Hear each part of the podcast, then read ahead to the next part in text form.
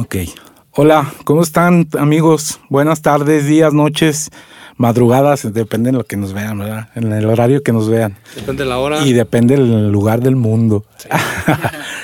Estamos aquí inaugurando este programa que se llama Musicazos de la Vida Real.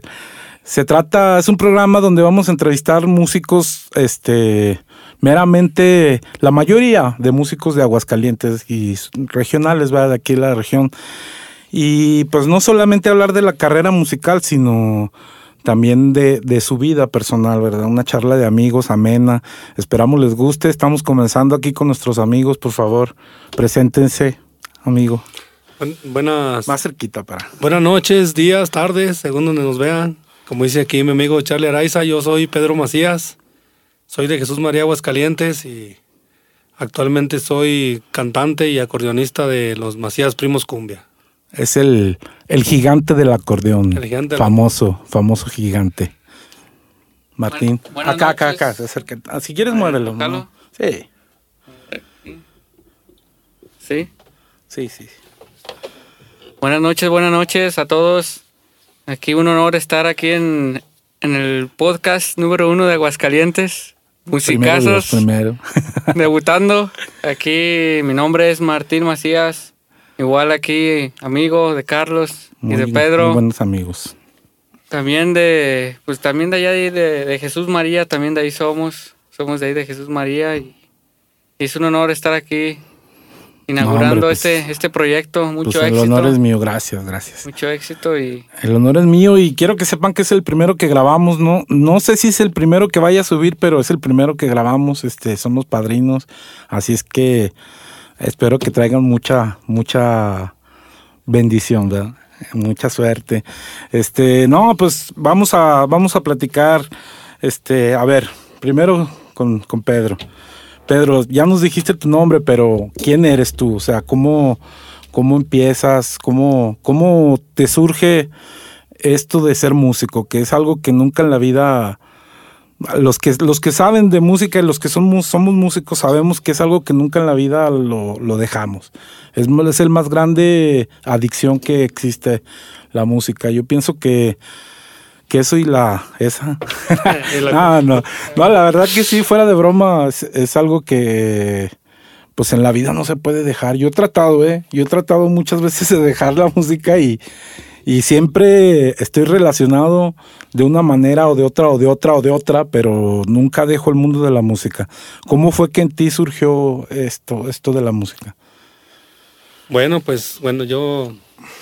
Yo nací en el 81, soy de los años 80. De los buenos, ¿verdad? De la generación X todavía. Igual sí. Que yo, ya somos chavorrucos. Pero... Sí, pues chavorrucos, dicen. Pero entonces yo, mi papá y mis tíos tienen una agrupación, La Misión Hermanos, que les mando saludos a todos. Grandes grupos de legendarios de Aguascalientes. Sí, ya de muchos años y mi abuelo y mis tíos, o sea, mis tíos abuelos también eran músicos. Entonces cuando estaba morrillo, pues ahí ensayaban en la casa. En la casa con mi papá, ahí ensayaban. Y yo los escuchaba y los veía y los admiraba. Y yo también, pues, empezaba a cantar. Entonces cuando yo estaba morrillo todavía, mis tíos empezaron a grabar. Mi tío Prisciliano Macías era el compositor de La Misión Hermanos, entonces yo admiraba mucho a mi tío y decía, yo quiero cantar como él y quiero componer como él compone. Sí. Entonces, de que yo era niño ya componía canciones y yo decía, yo cuando sea grande voy a ser músico, sí. Voy a estar con La Misión Hermanos y ya. Pues cuando... Es que mira, yo siempre he dicho que los que somos músicos... como los que son futbolistas, como los que son pintores, como ya lo trae uno en la sangre, porque digo, la música es un arte, fin de cuentas, y no es algo, digo, sí hay, a lo mejor puedes aprender un poco, ¿verdad?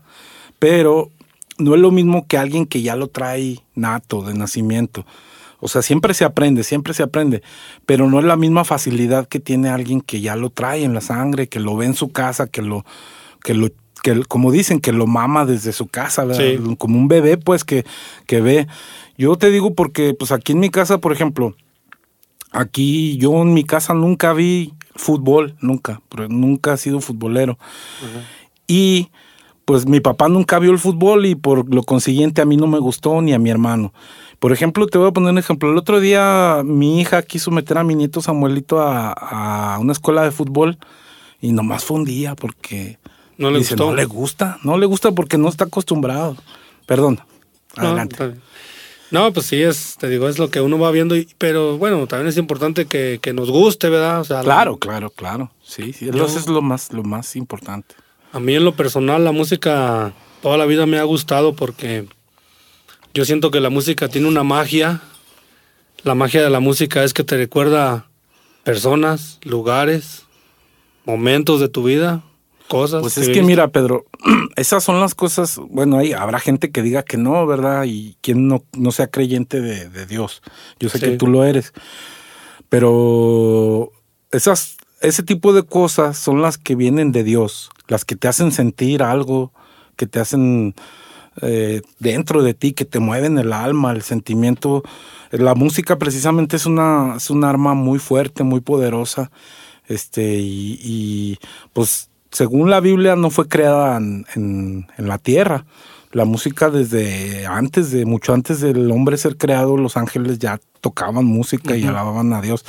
Entonces, yo pienso que por ahí viene esa parte musical, porque sí es cierto lo que dices tú. Oyes las tres notas de una canción y automáticamente, como la de Ratatouille, ¿no? Cuando prueba así, ¡bum!, te transporta al momento, sí. A un recuerdo o algo, a veces triste, a veces bonito, a veces alegre. Sí, sí, cierto. Entonces yo cuando estaba chavalillo, pues yo soñaba, yo me imaginaba, voy a componer una canción que la gente la pida, la cante, que yo te pueda transmitir algo a la gente. Sí. Entonces ya cuando estaba adolescente, me empecé a pegar más con mis tíos en el grupo, de cargador, como muchos que empezamos, ¿verdad? De staff. Entonces ya de repente, que ya faltó el de las percusiones, y pues mete a Pedro. Uh-huh. Yo tenía 15 años, me pusieron en las percusiones una tocada que faltó el percusionista y ahí quedó. Pero yo súper soñado, emocionado. Sí, claro. Ya luego pasó el tiempo, 2 años después, cuando yo tenía 17 años, ya se me dio la oportunidad de entrar al grupo, pero ya de planta. Uh-huh. Un primo mío... A la misión. Primo mío que era el percusionista, se fue a Estados Unidos, me meten a mí... Mi primo pues tocaba las percusiones nada más, yo tocaba percusiones y cantaba. Uh-huh. Me empezaron a poner a cantar y pues yo feliz, yo soñado. A mí realmente lo que siempre me ha gustado era cantar. Y si yo pensaba, si tocar las percusiones me van a dar chance a que yo cante, pues toco las percusiones. Pero no era lo que yo quería. Era estar con la oportunidad, ¿no? Porque, o sea, estar en el momento oportuno, pues. Sí, exacto. Entonces ya ahí estuve...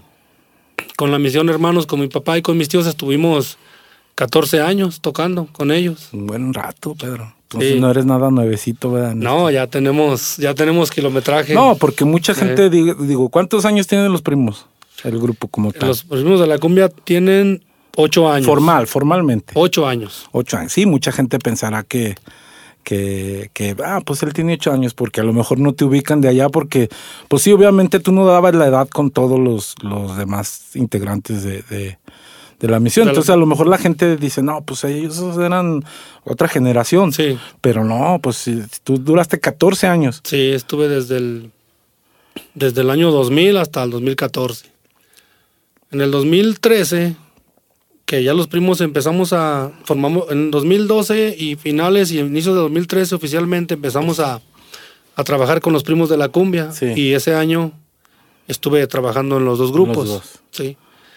Entonces, cuando yo decido hacer los primos de la cumbia, posteriormente los Macías Primos Cumbia, es porque, pues yo, como te comenté ahorita al inicio de la plática, yo desde que estaba morrillo yo quería componer mis canciones y grabar mis canciones. Que la gente escuchara mis canciones esperando que gustaran, ¿verdad? Y dije, si no gustan, pues cuando menos ahí yo grabo mis canciones, me divierto, sí.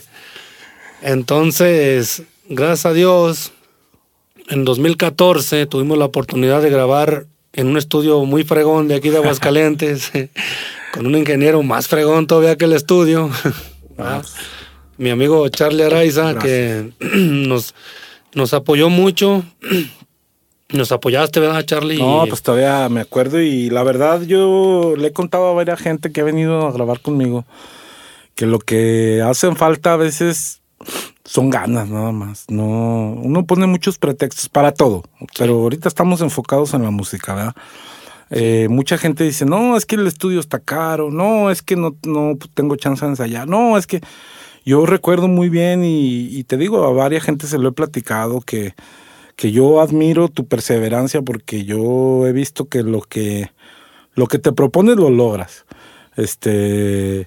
Yo me acuerdo que hablé contigo para ofrecerte el estudio, si no mal recuerdo, yo fui quien te hablé. Sí. Bueno, le hablé a mucha gente en ese tiempo, y tú me dijiste a mí, no, pues ¿sabes qué? Yo voy a iniciar un grupo con mis primos, pero nunca hemos tocado.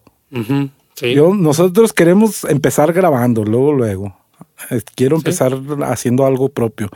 Y pues la verdad, eso es tener fe y tener valor. O sea, eso se llama, eso es, no hay otra palabra.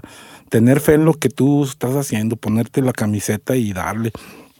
Y me acuerdo que tú me dijiste, mira, yo no tengo tocadas, por lo que tanto yo no recibo ingresos del grupo, apenas vamos a arrancar, pero pues yo te pago cada semana, te doy una feria de mi trabajo, y yo te dije, sale adelante, vamos a darle.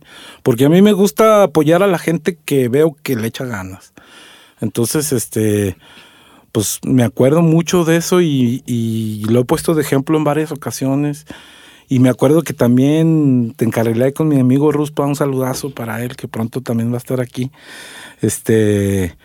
Y pues ahí empezó a oírse mucho el nombre de ustedes, ¿verdad? Sí, pues exactamente como dices, así fue. Tú me hablaste, yo te dije, yo estoy empezando el grupo, estamos ensayando, todavía no tocamos en ningún lado, no nos conoce nadie. Sí. Entonces, precisamente fue en el año 2014 que tuvimos contacto por medio, también voy a aprovechar a mandar el saludo a mi amiga Marilú, la güera. Uh-huh, cierto. Ella trabajaba en una estación de radio por internet, que se llamaba Radio Chicahual, y yo le dije, oye, ¿puedes tocar esta música? Le mandé una canción de La Misión Hermanos que yo grabé, que era mi voz, y sí la tocó, y le dije, ¿sabes qué? Yo quiero grabar un disco con un grupo nuevo. Ajá. Y andamos... Estamos viendo, hablé con Carlos Araiza, tal vez grabamos con él, no sabemos todavía. Le dije, y en cuanto grabe te mando la música para que nos toques. Dijo, sí, mándamela. Y ella estaba en ese tiempo en Los Vatos de la Calle, con Ruspatrón. Sí, precisamente. También saludazos a mi amigo Ruspatrón. Y ya yo hablé con Ruspatrón, y nos dio chance de tocar en su antro de La Bomba, la bomba yo la conozco. Sí. Famosísimo por esa canción de Nicasio, saludos. También al Capitán del Espacio y su cumbia intergaláctica. Capitán del Espacio. También ya está invitado aquí. Al amigazo Nicasio también. Y pues fueron cosas padres que yo recuerdo y también las presumo, ¿verdad? Claro. Ruspatrón me dio chance a nuestro grupo de tocar ahí en La Bomba. Y yo le dije, vamos a grabar con Carlos Araiza. Sí. Dijo, vengan para escucharlos, a ver qué tal tocan. Entonces nosotros empezamos con el concepto de la cumbia. A mí toda la vida me gustó la cumbia. Sí, nosotros me acuerdo que tú me platicaste. Nosotros somos de Jesús. Era fan de los Cumbia Kings. Sí, de Cumbia Kings. Sí. Entonces, ahí en Jesús María toda la vida pegó la cumbia. Sobre todo la cumbia lagunera, la Chicos de Barrio, los Capi, Apache, Tropicalísimo, Apache. La cumbia tropical, ahora sí que tropical. Porque hay cumbia, por ejemplo, yo tocaba en Supermonje cumbia, pero... Como grupera. Más grupera, más baladesca, ¿no? Y más romántica. Y acá en Jesús María siempre se ha movido la cumbia tropical. Más tropical, ¿eh? Y yo decía, aquí en Jesús María gusta mucho la cumbia tropical. Y no hay ningún grupo de cumbias. Aquí en Jesús María, en ese tiempo no había ningún grupo de cumbias. Uh-huh. Entonces decidí hacer el grupo de cumbias.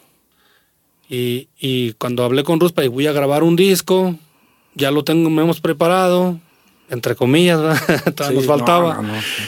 Y recuerdo eso fue en marzo. y nos escuchó y luego nos metió como a las 2 semanas a un baile que se llamaba el baile del Cholo. Sí. Con ellos, con los Vatos de la Calle en ese tiempo, de Ruspatrón, ¿verdad?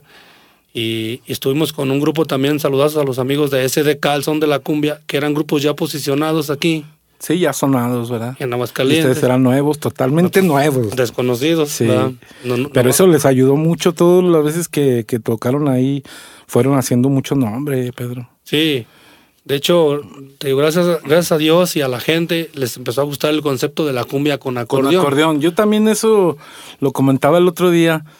Digo, no es que me disguste con trompeta, ¿verdad? Ahora que metiste a Iván y que esto suena bien.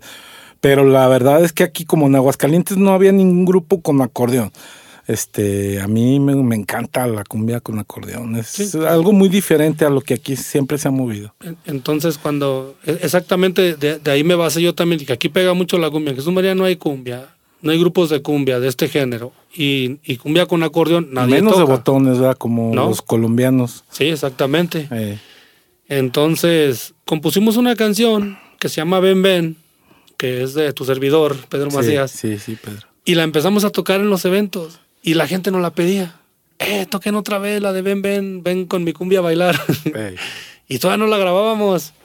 Entonces grabamos el disco de 11 canciones y realmente pues nada más esa fue la que pegó. Oye, Pedro, y perdón que te interrumpa, pero me acuerdo bien cuando la primera vez que grabaron y que yo mezclé una canción y que les hablé, y vinieron ustedes dos precisamente, y les enseñé cuál fue el volar. ¿No? Volar.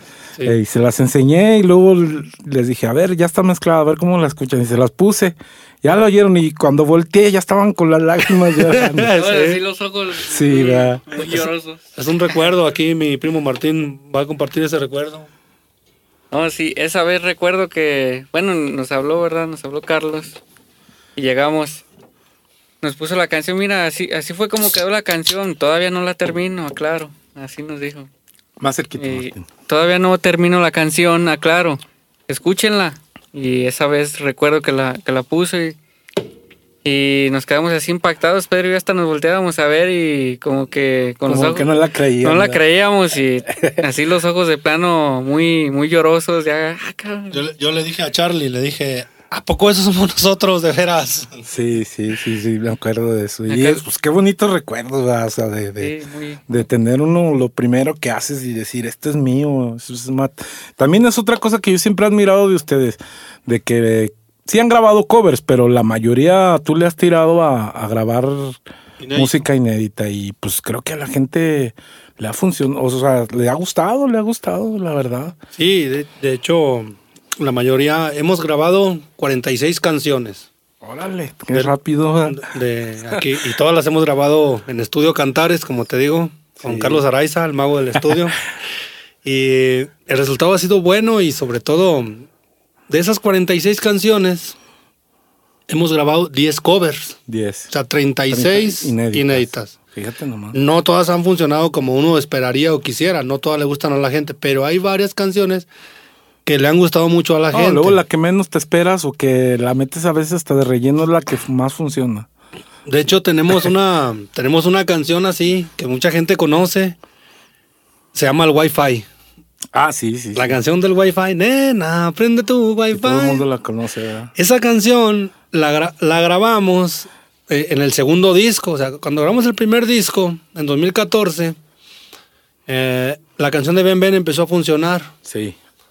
Entonces, a mí, yo noté una cosa, estuve 14 años con mis tíos de La Misión Hermanos y no conocí mucha gente en realidad porque el grupo ya estaba armado. A ver, pero lo suelto un poquito. Ya tenían una inercia, una forma de tocar, hacer las cosas que era diferente a lo que yo me gustaba. O sea, sí me gustaba también. Sí. Pero yo tenía como que... Otras ideas. O sea, más frescas. Y era complicado cambiar esas ideas porque ellos, el grupo de La Misión Hermanos, pues ya tenía, desde el 74, ya tenía más de 30 años de trayectoria. Ellos también grabaron 5 discos, yo grabé nada más el quinto con ellos. Pero cuando hacemos Los Primos de la Cumbia y funciona la de Ben Ben, y yo me emocioné bastante porque pues, la canción era mía. La que dices tú que nos emocionamos la primera, la de Volar, Volar, también es mía. O sea, yo la escribí y, Y empezaban a... La gente empezaba a decirnos, ah, tú eres el de los primos de la cumbia. Entonces, ese tipo de cosas, o que la gente te pida tus canciones, que estás en un baile y son los primos de la cumbia. Sí, sí van a tocar la de Ben Ben. Sí. O sea, es emocionante. Es una emoción indescriptible. Sí, claro, sí, claro. Es diferente a que te piden una canción que anda de moda, que está pegando en el momento, que la canción de este grupo, que no es tuya. Acá, pero que no es tuya, pues nomás la tocas ya. Que te piden una canción que es tuya es una emoción que no se puede describir. Cierto, cierto, porque yo lo he vivido y sí, es cierto. Entonces, en 2015, eso fue en 2014. En 2015 ya empezamos a tocar más, porque la gente ya nos conocía un poquito más. En el año 2015, el segundo año, era el segundo año del grupo en realidad. Sí. Y empezamos a armar el segundo disco. Uh-huh. El segundo disco grabamos también 11 canciones. El segundo disco fueron... O 12. Más que si fueron 12. Lo recuerdo, el primer disco fueron 11 canciones. El segundo disco teníamos 5 canciones. Es donde grabaron un video donde están tocando en la plaza de Jesús María, ¿no? Sí. Ese fue ya en el segundo disco. Teníamos 5 canciones, aludiendo a lo que dijiste ahorita de las canciones que a veces uno no espera. 5 canciones muy movidas, entre ellas Mi Novia Chola, también una canción que nos funcionó muy bien, que es... Sí, todavía mucha gente me dice, Mi Novia Chola, esa canción aprovecho para mandarle un saludo a mi primo José Guadalupe Adame, el Pillo, que es el compositor de esa canción. Órale. Y también inédita, pero él también nos la pasó y la grabamos. Entonces, faltaba una canción movida y yo les dije, tengo una idea de una canción que un día estaba tarareando con mi hija Fanny, que también le mando saludos, y les dije, tengo una idea de una canción, vamos a darle a ver qué tal suena. Y va así, les dije a los chavos cómo le dieran, les dije, va, nena, prende tu wifi, que te voy a mandar un WhatsApp. Y se grabó la canción. Aludiendo a la tecnología, ¿verdad? Sí, sí, exactamente. Que no nos podemos despegar. A lo que andaba del tema de moda, de lo que hablaba la gente. Entonces, sale el disco... Empezamos a tocar la de Mi Novia Chola y empieza a pegar la de Mi Novia Chola. La Mi Novia Chola salió en enero del 2016. Sí. Pero la gente nos pedía la del Wi-Fi porque ya la habían oído en otros bailes, en uno o dos bailes anteriores que habíamos tocado. Y todavía no salía la canción. Entonces, esa canción empezó a funcionar. La sacamos y todo el mundo... El Wi-Fi y Mi Novia Chola. Pero la del Wi-Fi en especial tiene una magia que no entiendo por qué, pero le gusta a todos los niños. Sí, pues está pegajosa, es que está contagiosa. Le gusta a mucha gente, pero a los niños en especial nos pasó mucho que sacamos ese disco, todavía lo sacamos ese estilo físico, y mucha gente me compraba el disco y nos decía, es que a mi hijo le gusta, es que a mi hija le gusta, es que a mi nieto, es que a mi sobrino. A los niños. Entonces yo decía, y todavía hasta la fecha hay gente que me dice, es que esa canción le gusta mucho a mi hijo, tiene 3 años. ¿Y la tienes en YouTube, Pedro? Está en YouTube, todas las canciones que estamos mencionando. ¿Es la que más vistas tiene, me imagino? No es la que más vistas tiene. Nomás digo que tiene una, pero es de las que más tienen. Sí. La que más vistas tiene actualmente es Mi Novia Chola. También en Spotify, ¿verdad? Sí, están en Spotify y en YouTube. Entonces, o sea, aludiendo a lo que dices tú, que ves saca una canción que uno no espera. Bueno, o sea, que está mal, ¿verdad? Porque uno como músico, pienso yo que siempre deberíamos de esforzarnos por no meter relleno, o sea, porque todas las canciones sean buenas y todo.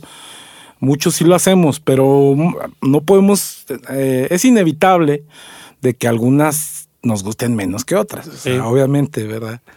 Sí, exactamente. Precisamente hemos grabado algunas cumbias románticas. Sí. Por ejemplo, y a mí me gusta mucho la cumbia romántica, pero no nos ha funcionado tanto como esas canciones más movidas. Sí, es lo que tú me decías el otro día hace mucho, me acuerdo que me comentaste de Ruspa, de una canción de ellos, de los BDLR, que me dijiste, está bien chida y pues es así, desgraciadamente ha sido de las que menos se ha escuchado. Comparten con mi amigo Ruspatrón y los BDLR también, eso les pasa, ellos sacan canciones románticas muy bonitas, muy bien hechas, y funcionan más las de ambiente, las prendidas. Sí, pues es que fueron las que a lo mejor marcaron la línea primero, ¿verdad? Sí. De ellos. Sí. Probablemente. Es como ahorita también estábamos escuchando un tema nuevo de nuestros amigos de Espanto. Un saludo para Altavo, para Matiano, para todos. Mario y Abundio, que está allá en Utah, ¿verdad? Para todos. Todos los amigos de Espanto. Y Pedro bien emocionado, dice que es fan de Espanto y dice, no, es que ese es su estilo, luego se oye. Eso. Sí. Y sí, pues sí. Bueno, es lo mismo, Pedro. O sea, mira, han sacado otros temas que están buenos y todo, pero a lo mejor tú los conociste en ese género, en esa línea, y pues te gusta más porque ahí fue donde los escuchaste primero. Sí, es lo que... Pues sí, exactamente. Entonces eso pasa también con nosotros también, ¿verdad? Sí, yo creo que sí. Y sí, en el segundo disco grabé una canción, como te comenté ahorita al principio de la plática también, yo desde chiquito admiraba mucho, aunque mi papá también cantaba en el grupo. Sí. De La Misión Hermanos, pero él cantaba las canciones rancheritas. Sí. Y mi tío Prisi, él cantaba las cumbias románticas o las baladas, y yo desde que estaba chavalillo yo decía, no, es que yo quiero cantar más como mi tío, como mi papá. Hey, sí. Una disculpa a mi papá que me está viendo. Pero así es, ¿verdad? Ahorita se está enterando. ¿Y tú, Martín, cómo empezaste a ver? ¿Por qué surgió en ti la música? ¿Qué onda? Yo la acércate verdad... más al micro, Martín. Yo la verdad, yo inicié, así te voy a decir, yo inicié en la música gracias a Pedro, porque yo estaba bien niño, el grupo se hizo una vez para tocar en una fiesta de nuestro pueblo. Un festival. En un festival. Sí. ¿Sabes qué? Se va a hacer el grupo y nada más van a tocar ese día y ya. Y Pedro tenía la ilusión de hacer su grupo para tocar ese día. Sí. Pero yo tenía ahí, estamos hablando, yo tenía 12 años, 2010. De a tiro chiquitillo, ¿verdad? 2010, estamos hablando del 2010. Yo, pues a mí me gustaba mucho el fútbol y todavía hasta la fecha. Y yo estaba jugando en la calle y me acuerdo que Pedro tenía un negocio vendía nachos y así, y ensayaban allí atrás del negocio. Yo estaba en la calle jugando. Los snacks. Sí. Y ya, pues fui y compré unos chetos y no sé qué compré, pero el chiste... Era guzguear. Era guzguear y escuchaba que estaban ensayando y me acercaba yo ahí. Me acerqué y... Pero tú no tenías ninguna noción de nada. No tenía una noción de nada. En tu casa, pues tú también son de La Misión, tu familia, ¿no? ¿O no? No, mi familia es de otro grupo que se llamaba Olimpo en aquel tiempo. Sí, me acuerdo. Olimpo 6, ¿no? Olimpo 6. Sí, me acuerdo. Esto, de los 80, 90. Que les mando saludos ahí a mis tíos, ahí Chalano, Güero, mi papá. Ey. Y a todos les mando saludos. Sí, no, sí, recuerdo el nombre mucho. Y mi papá un tiempo tocó ahí, él tocaba la trompeta. Órale. Y... Pues yo nada que ver con la música, yo tenía la noción de... ni siquiera... Nada. Nunca pensaste ser músico. Yo quería ser futbolista, pero... Ahí está otra prueba más de que el talento se hereda y se trae ya, o sea, no es algo que puedas aprender o comprar. Exactamente, y ese día pues yo estaba ahí como les mencionaba, acababa de jugar fútbol, fui por mi snack y me acerqué ahí y estaban ensayando. Y vi una canción y qué va. Y en eso vi un cencerro ahí solo, lo vi. Uh-huh. Y no sé si me dijo Pedro o yo le dije, ¿le puedo dar a ese? Pero no, sí, dale. Y ahí empecé. Al puro de eso nada más escucharlos y así. Me decía Pedro, dale así nada más. Nada más dale así. Y yo nada más así. El puro tiempo, nada más. Sigue el tiempo y ahí fue como empezó, se hizo el grupo. Tocamos en el festival, yo toqué el cencerro. Lo toqué y ya ahí quedó. Y 2 años después, Pedro fue y me buscó a la casa. Órale. 2012, inicios de 2012. ¿Sabes qué? Tengo esta idea, quiero hacer el grupo, pero ¿tú qué quieres tocar? Sí. Pero no, pues yo nada más sé tocar eso. Pero yo quiero meter... Tú ponme lo que quieras. Yo quiero meter teclado. ¿Tú quieres darle al teclado? Y yo... No, pues sí, está bien. Le doy al teclado y yo créeme que yo no sabía nada de tono ni nada. Tú dale al teclado y entre... Pedro y lo que fue Alex, saludos para el primazo Alex. Saludos, ahí Alex. A mí iban diciendo, ¿sabes qué? Dale así, bajéale así, o armoniza así, estos son los tonos. No, pues aquí viniste a dar muy chiquillo, Martín. Yo te he visto crecer tanto musicalmente como biológicamente, era así, ¿no? Porque estaba bien chiquillo ir a ver la barbota que trae. Y ahorita de ya... Lincoln. Todavía no tenía bigote, ni andaba a caballo. Y así fue como empezó lo del grupo, pues empezamos... a trabajar y todo, pero yo con el paso del tiempo fui desarrollando un poco lo que es el sentido musical, lo fui desarrollando. Llegamos... o sea, sí, es lo que te digo, yo pienso que se desarrolla, pero si ya lo traes. O sea, yo he conocido gente que que también, hay gente que nunca ha descubierto que tiene ese talento. O sea, pero también he conocido gente que quiere y nunca puede tocar, ni por más sencillo que sea. Y hay gente que, en un 2x3, porque ya trae ese talento, nomás es desarrollarlo, como cualquier otro, pues, me refiero. Pero otro. Sí, yo nunca creí que iba a ser músico. Si Pedro no va y me busca. No, dejar la música, ¿no? Y ahorita ya no, ya. Ya es el atorado, es el desestrés, ya ahorita. Si Pedro no va y me busca, yo así de fácil, yo no soy músico. Y tuvieran la AA. El otro día vi por ahí en el Facebook que te acabas de recibir, ¿no, Martín? Sí, felicidades. No, muchas gracias, sí. Es de admirarse porque pues ahorita en estos tiempos está muy complicada la situación. Está complicada. Y no, pues te felicito que aún vuelvo a lo mismo que dije al principio, el que quiere puede, no hay pretextos para hacer lo que tú quieras hacer, ¿verdad? No, pues muchas gracias y me da mucho gusto, Martín, que gracias por recibir. Pues sí, todo esto va también dedicado a mi familia y a todos que nos apoyaron. Eso sí, porque la familia es la que está siempre. La familia y los maestros y todos que fueron parte de... ¿De qué te recibiste, Martín? Licenciado en Administración de Empresas. Pues un licenciado. Un saludo a todos.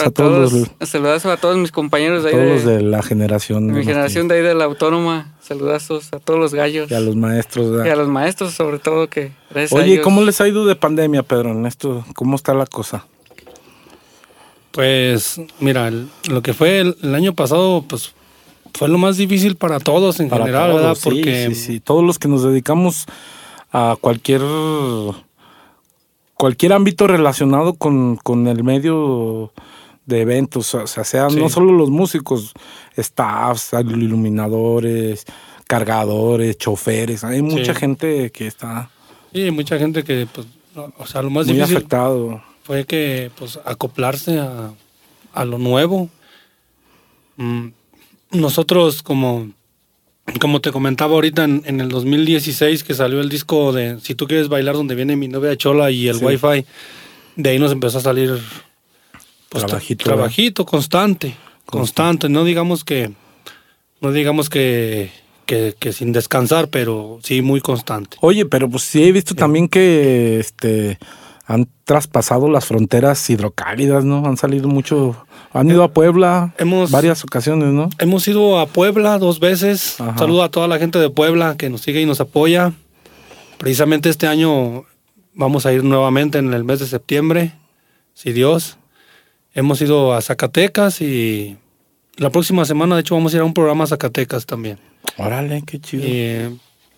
Y aquí a nivel de aquí del estado. Hemos estado prácticamente en todos los municipios, pero principalmente aquí en Aguascalientes y Jesús María, San Pancho, Pabellón, que es donde hay más gente cumbianchera. Sí. Fíjate que eso, bueno, para mí, ¿verdad? Porque yo como ya no toco ahorita haciendo un grupo de planta, bueno, ya tengo mucho que no toco en ninguno, ni de planta, ni de ni de suplente, ni nada. No, pero es muy difícil de repente la convivencia entre compañeros, porque... Pues cada quien tiene sus ideas, sus metas, su visión diferente de las cosas. Y a veces hasta las cosas más sencillas se hacen difíciles cuando hay mucha gente. Y que tiene otras ideas. Cada cabeza es un mundo, como dicen, ¿no?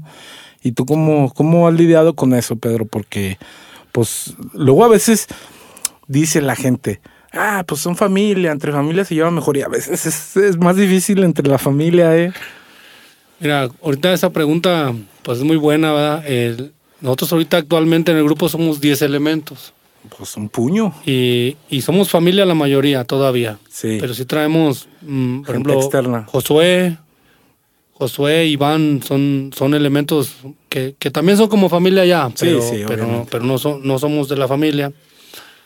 Y principalmente yo he sido el encargado de tratar de sobrellevar un buen ambiente en el grupo. Siempre desde que empezamos, yo he exigido el respeto. Sí. Sí, o sea, que una vacilada, si yo vacilo con Martín, o Martín vacila con Víctor, o con Gavis, con cualquiera de ellos, o sea... El que se lleva se aguanta. Yo lo que les digo es que una vacilada es no ofendernos. Sí. Sí, porque ya cuando... Luego no hay un punto sin retorno, ¿verdad? Donde ya no se puede... Y gracias a Dios hemos tenido a veces diferencias también. Como, ¿no? Todo. Como todo, pero nunca hemos tenido problemas graves en realidad. Uh-huh. O sea, nunca hemos tenido un problema realmente que yo diga, no, ya, este ya no, no le habla de esto. Déjame te digo, te hago esa pregunta porque precisamente cuando sale uno fuera es cuando realmente te das cuenta, cuando convives más, ya hasta de dormir con cierta persona, de bañarte, de hasta para ir al baño, lo que sea. Es cuando te das cuenta un poco más de cómo es la persona, porque pues viéndolos cada 8 días, pues no, ¿verdad? Pero al momento ya de convivir así bastante tiempo, sí es algo complejo. Sí, sí, se da uno cuenta de varias cosas, te digo, pero en realidad, gracias a Dios me he tocado suerte que todos los chavos, los que han estado, que también ya no están en el grupo, que les mando saludos a todos, también nunca, o sea, todos los que salieron del grupo nunca ha sido por un problema. Ah, pues sí. Nunca tuvimos ningún... De hecho, si el día de mañana yo ocupara que me ayudaran una tocada o algo, ex músicos del grupo... Tienes la confianza de decir... De hablarles. De hablarles y bien, sí. Cualquiera, todos, la verdad, todos salimos en muy buenos términos, sí. Y te digo, no... Llevamos buena relación con todos. Con todos llevamos buena relación. Qué bueno. Oye, Pedro, y como que, a ver, como cuando salen, bueno, no han salido muchos días, ¿verdad? Solo de ida y vuelta, pero... 2 días, el viaje a Puebla. Pero es toda una aventura, ¿no? Cuando sale uno fuera, pasa de todo, ¿no? Lo que falla el carro, el camión, el equipo, no llega, o no sé, pero una y mil aventuras que pasa uno cuando anda en este mundo de la música, ¿verdad? Que sí, no pues, ha pasado uno en la carretera, en bailes, en donde anda uno, pasan muchas cosas, ¿verdad? Una ocasión fuimos a tocar a un pueblo que se llama Matancillas, Jalisco. Oh, sí, he oído nombrar mucho. Y terminamos, es por cerca de Ojuelos, Jalisco. Pues a la gente, si nos llega a ver un día... Saludos a la gente de Matancillas. Y íbamos en la camioneta y un carro. Por allá les gusta mucho la cumbia, ¿verdad? Perdón, sí. Se interrumpa, porque he oído... Muchos grupos que vienen a grabar conmigo mandan saludos a Matancillas. Sí, muchos, casi ellos todos los grupos son fans de la cumbia, yo creo. Yo creo que la mayoría de los grupos de aquí de Aguascalientes hemos ido a tocar ahí a Matancillas. Y en el carro que íbamos estaba desinflada una llanta. Sí. Ya cuando terminamos terminamos como a las 3. Fue tarde el baile y no pudimos quitarle una tuerca al carro. Como 1 hora y media, ya era 2 horas, ya eran las 5 de la mañana y estábamos todavía ahí. Pues ahí venimos hasta acá, hasta Jesús María, por una bomba para echarle aire al carro. Regresamos, le echamos aire al carro, dijimos, nos vamos allá al pasito. Llegó el carro hasta Jesús María sin desinflarse. O sea, pensamos que a lo mejor algún maldoso le sacó el aire. Y nomás era echarle aire y nosotros ahí... Batallando. Recuerdo que Gaby se estaba... con una barra dándole fregadazos y no quería tumbarle el birlo y no pudo. Esa vez se tuvo que quedar ahí Martín con Alex. Así pasan tantas cosas que anda uno en la carretera y pues también a veces la gente no valora que somos los primeros que llegamos y los últimos en irnos y no sabe uno si llega a su casa o algo, ¿verdad? Por eso a toda la gente que nos ve, pues les pedimos que siempre nos tenga por ahí en sus oraciones a todos los músicos en general, porque sí es un peligro y más ahora, como están estos tiempos, que hay mucho malandro por ahí. Cada vez está más difícil y luego uno a veces tiene miedo de viajar, pero... pues hablando de miedo, ¿cuál es tu mayor miedo, Pedro? Yo creo que mi principal miedo, hablando de... ¿en general o de la música? Pues a ver, los dos. Como de la música, mi principal miedo sería quedarme sin voz. Porque a mí lo que siempre me ha gustado es cantar. Me dicen el gigante del acordeón, toco el acordeón, sé tocar algo de percusión, sé tocar algo de teclado. Pero a mí, mi vida para entrar en contexto, ¿cuánto mides, Pedro? Porque pues, que te llamen gigante, pues no es por nada. Yo siempre que vienen a grabar ustedes, mi hija Susi ahí estaba ahorita y yo le platicaba, ya me siento yo así chiquito, pues ellos también altos todos. No, medimos 1.90 de estatura. No, pues siempre. Sí. Por eso me dicen el gigante del acordeón. De hecho, ahorita que tocas el tema te voy a platicar quién me puso ese apodo del gigante del acordeón. Hay una persona muy conocida aquí. Quiero aprovechar a mandar un saludo a mi amigo Israel, el 7, de los Vatos del Ruspatrón. Saludos, mi 7. Él fue el que nos empezó a decir que los Primos de la Cumbia y el Gigante del Acordeón. Órale. Cuando tocábamos con ellos ahí en la feria de San Marcos y yo les dije, ese apodo sí me gusta, Matarilero. Pues fíjate, yo, pues será casualidad o no, pero a mí el que me empezó a decir el Mago del Estudio, sin que yo, porque a mí me han preguntado muchas veces, a veces hasta me da vergüenza. Oye, tú les dijiste que dijeran, no, nomás mi amigo Ruspa de repente un día... De repente él estaba grabando y un día, un saludo para el Mago del Estudio, y de ahí se quedó, porque él siempre me ha dicho que hago magia, ¿verdad? Y sí, pues ya ahora todos me dicen así, bueno, ya me siento un poco más, con menos pena, ¿verdad? Pues más identificado, pero sí, pues mi amigo el Ruspa también fue el que me puso a mí. Sí. Y sí, yo me acuerdo que tú me comentaste que 7 fue el que... De hecho, de ahí de cuando escuchamos a Ruspa, que dijo en una canción que el Mago del Estudio, en una grabación... Posteriormente fue cuando grabamos la primera vez contigo, sí. Y también por eso te dijimos el Mago del Estudio. Sí, todo el mundo. Pero sí, Ruspatrón fue el culpable. Sí. Y en mi caso el 7. Entonces, Pedro, ese es tu mayor miedo musicalmente. Y en la vida, ¿cuál es tu mayor miedo? Yo creo que en la vida mi mayor miedo es ser ignorado. Uh-huh. Yo pienso que... A mí me gusta mucho convivir con la gente, como dicen, yo soy amigo de los amigos, pero si de repente un día yo llegara a mi casa y mi esposa, mis hijos, mis papás, mis hermanos, no me pelaran, me ignoraran, yo creo que me sentiría que no existo. Uh-huh. Eso sería mi mayor miedo, yo creo. ¿Y cuál es tu mayor logro musicalmente y en la vida también? Mi mayor logro musicalmente es haber formado los Macías Primos Cumbia, y hacer lo que me gusta, porque yo desde que estaba morrillo, pues yo soñaba, te digo, yo soñaba que hacía mis canciones, que la gente me pedía mis canciones y que la gente coreaba mis canciones. Sí. Eso es para mí. Es un sueño de todo músico. Es el sueño hecho realidad y felicidad, y por lo que doy gracias a Dios que me hizo mi sueño realidad. Sí, sí. Voy a aprovechar ahorita a hacer un paréntesis. Por ejemplo, yo un tiempo también estuve, iba a una oración, que decíamos que la oración ahí en San Antonio, que me invitó mi primo Pillo, el compositor de La Novia Chola. Y yo estaba ahí con los músicos cantando, y se juntaban más o menos unas 300 personas, y estaban ahí, alabaré, levantando las manos. Y yo recuerdo que le pedí a Dios, dame un día la oportunidad de con una canción mía tener a la gente así levantando las manos. Uh-huh. Fue antes de que hiciéramos los Primos de la Cumbia. Y pasan los años y recuerdo muy bien que estaba en un baile en Jesús María, un baile del Cholo.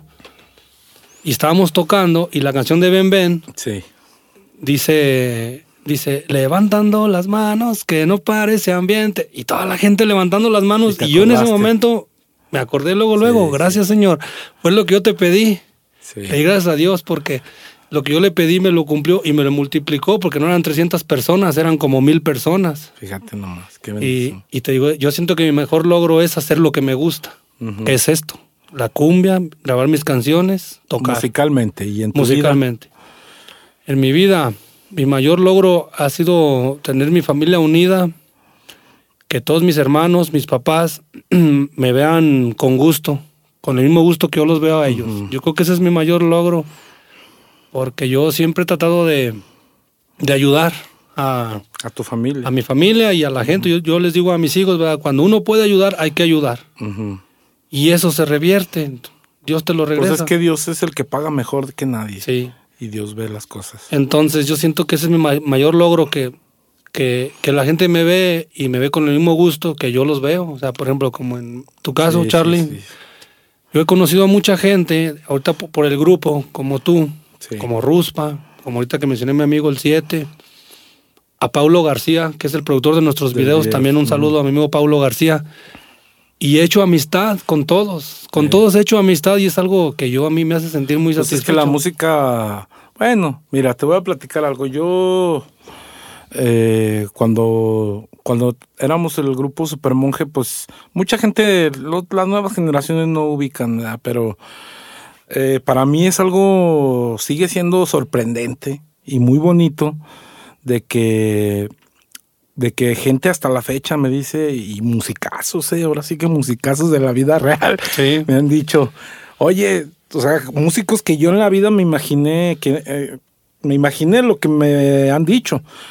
Me dicen, no, pues es que ustedes eran, yo los veía tocar en tal lugar, o gracias a ustedes soy músico, muchas gracias. Y pues es bonito eso, ¿verdad?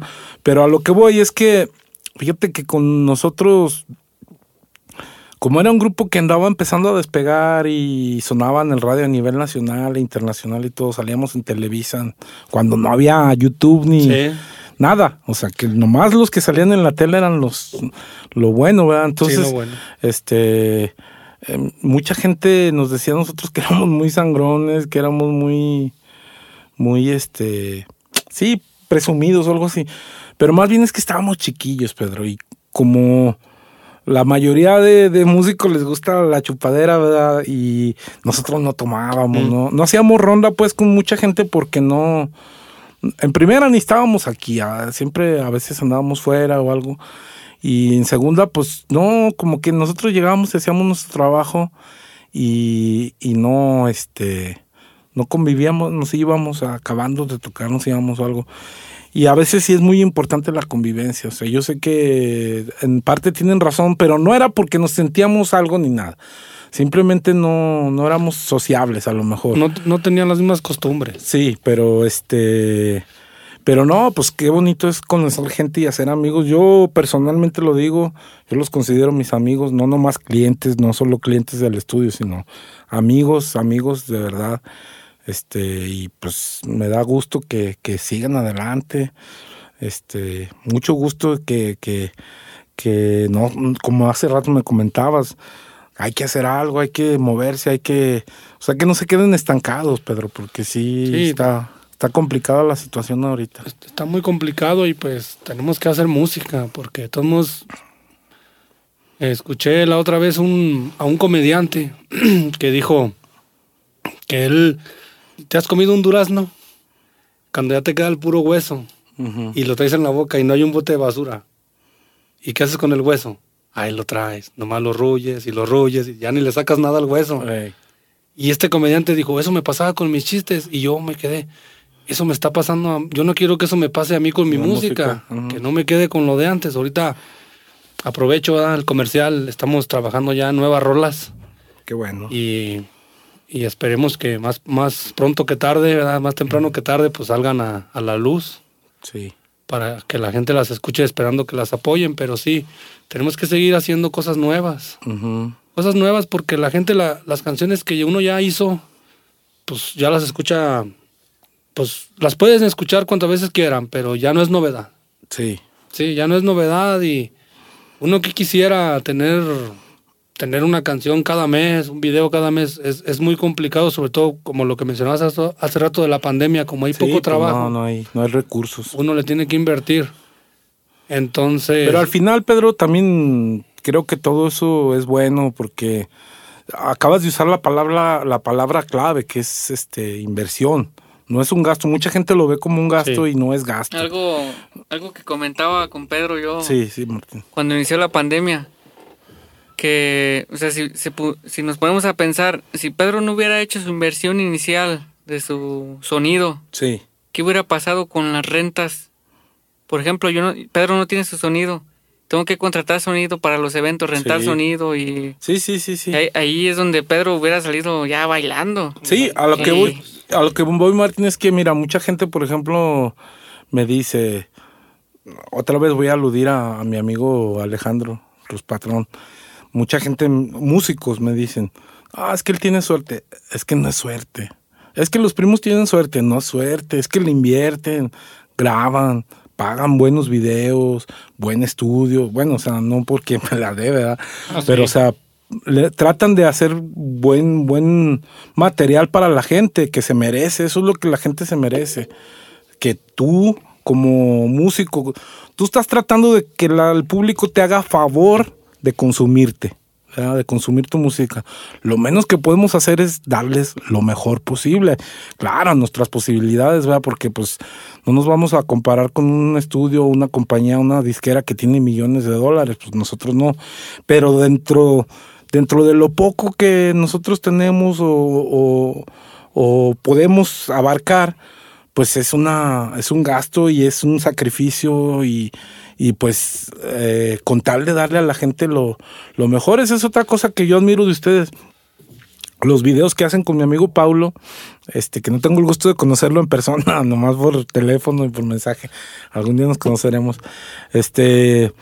Pues a mí sí me hacen buenos videos porque tienen una historia. No son un musical nomás el grupo tocando y salen las cámaras y ya. No, tienen una historia y yo veo que tratas de no escatimas esfuerzos, sino que a tus posibilidades, vuelvo a lo mismo, haces algo bien hecho. Sí, pues ahorita mencionabas de las disqueras, ¿verdad? Que millones de dólares, pues nosotros no tenemos esa posibilidad, pero tratamos de hacerlo con la mejor calidad que tenemos a nuestro alcance. Aquí, como en la cuestión del estudio, para mí es el mejor estudio, el tuyo. Gracias. Por eso aquí seguimos trabajando contigo desde el primer disco y hasta la fecha. Pues, te digo. Eso es lo que te iba a decir, que gente luego de repente malbarata o quema la industria, ¿verdad? Es como decir, mira, hace rato comentábamos que hay gente que cobra, además casi me dice, te disparo una chela si me dejas grabarte, ¿verdad? Entonces, y lo mismo supongo, sí.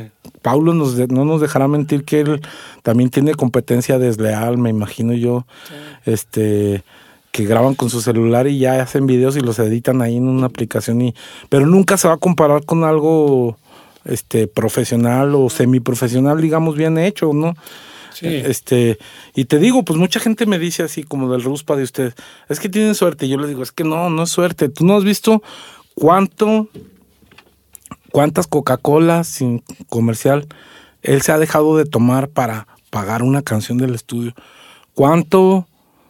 A lo mejor su familia ha tenido ganas de una pizza, ve tú a saber, hasta necesidad de unos zapatos, no sé. Echar gasolina, lo que sea. Y dice, no, mejor lo guardo para pagar el video, para mandarse unas gorras, unas playas. O sea, invertirle, como dice Pedro, así sí. Es. Sí, la idea es, esto finalmente de la música lo hace uno por gusto, porque a uno le gusta y todo, pero es un negocio. Claro. Es un negocio y, por ejemplo, como en nuestro caso, nosotros traemos el staff. Nosotros somos 10 músicos. Sí. Los 10 músicos deben de cobrar. Claro. Hay gente que nos pide un contrato y quieren que uno... Se les hace caro lo que uno cobra, pero en realidad las horas que uno invierte de ensayo. En el caso de nosotros, yo hablo de los Macías Primos Cumbia, nosotros invertimos muchas horas en hacer canciones. Sí. Y ahí invertimos horas en el estudio. También. Invertimos horas en el video, aparte del dinero. O sea, no tanto... Sí, o sea, el dinero, sí. Obviamente... Pues también se tiene que pagar, pero también el tiempo es mucho. Y el tiempo vale más que nada. Y hay clientes que a veces te dicen, no, es que este grupo me cobra la mitad de lo que tú cobras. Sí. Y son grupos que, sin demeritar a nadie, ¿verdad? Pero que no invierten y no trabajan como uno trabaja y invierte. Pues es que mira, Pedro, hay gente que tiene talento y que piensa que por el talento ya lo es todo. No, o sea, ciertamente es una parte fundamental, ¿verdad? La base, porque pues, si no tienes talento, ¿qué vas a vender? Bueno, hay gente que vende y no tiene talento, ¿verdad? Pero obviamente teniendo un talento, tú vas a vender tu talento. Pero piensan que con eso ya. Y yo pienso que ahora un músico del género que sea, si es grupo, trío, dúo, lo que sea. Solista, mariachi, lo que tú me digas, tiene que ser músico, empresario, publicista, psicólogo, marketing y todo, ¿no? O sea, sí, porque si tú piensas que con el puro talento la vas a hacer, no es así. Tienes que tener algo de empresario dentro de ti, algo de marketing o rodear, o bien, si tú no lo haces, rodearte de gente que lo haga, ¿verdad? Sí, es importante porque... Pues una vez leí también una frase que decía que cualquiera puede escribir en un libro, pero no puedes hacer... Es fácil escribir un libro, pero no puedes hacer que te lean. Así es. Entonces, yo lo traduzco a la música y digo, es lo mismo. Es fácil grabar una canción, es fácil grabar un disco. Lo difícil es hacer que te escuche la gente. Sí. Y obviamente, si grabas con calidad, es más probable que la gente te escuche y te escuchen mejor, sobre todo que si grabas con calidad, el día que vas, que te sale una oportunidad en la radio o en la televisión o hacer un video, tú sabes y no tienes nada de pena de vas a mostrar tu material y sabes que se va a escuchar bien. Sí, sí, claro. En cambio, a veces hay muchos compañeros músicos que a veces no quieren invertirle, no nomás dinero, el tiempo, repitiendo lo mismo. Sí, sí, sí. El tiempo, porque no tenemos tiempo de ir al estudio. ¿Por qué? Porque no vamos a cobrar por ir al estudio. Yo en este caso también estoy muy agradecido, le doy gracias a Dios y a la vez a todos mis compañeros, a Martín, a todos, la camiseta, a todos mis músicos. Ahorita, por ejemplo, yo les digo, vamos a grabar tal fecha, tienen que dejar, si tienen algún trabajo o algo, tienen que dejar su trabajo por venir al estudio y no se les va a pagar. Y ellos vienen y vienen con gusto porque saben que lo que hacemos, lo hacemos por amor al arte. Claro. ¿Verdad? Ya después, si la canción, en este caso, el producto funciona, pues ya va a haber resultados, exactamente. Sí. Entonces, pues, te digo, hay músicos que no quieren invertirle ni tiempo. A veces ya está pagado el estudio. No, pero el músico no quiere ir a... Sí, cierto. No quiere ir al estudio y... No, muchas veces me pasa porque, pues, últimamente más que la gente... a lo mejor es entendible por la misma situación de la pandemia, pero todo el mundo quiere grabar los domingos o así, y pues a veces sí está complicado. Porque como dices, no quieren sacrificar nada. Sí. Ni un mediodía a veces para grabar un tema, pues no, hombre, menos como imagínate cuando nosotros, Pedro, de Supermonje, nos dijeron que nos fuéramos a Valores Juveniles, fuimos y vénganse 15 días, o sea, y ni modo de dejar pasar la oportunidad. Y luego fuimos, hicimos audiciones y nos dijeron, ¿saben qué? Ya cuando pasamos, porque primero antes ese programa eran 100 participantes que hacían audición en vivo. Y luego eliminaban 68 y nomás 32 salían en la tele. Entonces nosotros pasamos a los 32 semifinalistas y nos dijeron, ¿saben qué? Váyanse 15 días a su casa porque se tienen que venir 6 meses a vivir al DF. Y si uno no está dispuesto, pues como... se va la oportunidad. Sí, así es. Se va. Pues no, pues estoy muy contento, muchachos, de que hayan aceptado venir, ser mis padrinos. Espero que se la hayan pasado chido. Es un gusto, Charly. Y pues muchas gracias por el apoyo. Siempre estás dispuesto, Pedro, siempre que te he requerido para algo. Siempre, y Martín, pues igual, siempre están dispuestos y eso habla muy bien de ustedes. Ah, pues muchas gracias, Carlos. Igual a ti. Agradecerte también el espacio y el apoyo. El apoyo que nos has dado siempre desde el inicio. Los Macías Primos Cumbia también somos los del grupo, más Carlos Araiza. Gracias. Nuestro ingeniero de sonido y arreglista también. Gracias. Ahí lo que ustedes escuchan, lo que la gente escucha. Pronto vienen sorpresas suaves que ya te platiqué, ¿verdad? Y esperamos, primero Dios, que se hagan y... unas buenas noticias para todos los músicos hidrocálidos. Para todos los músicos y grupos de aquí de Aguascalientes y los alrededores. Para que estén pendientes con Carlos Araiza. Muy buenas. Pues gracias y esperamos que nos vean, que les haya gustado y ahí vamos a seguir con puros musicazos de Aguascalientes. Gracias por vernos. Esperamos que sea de su agrado esto y vamos a seguirle con el favor de Dios. Gracias.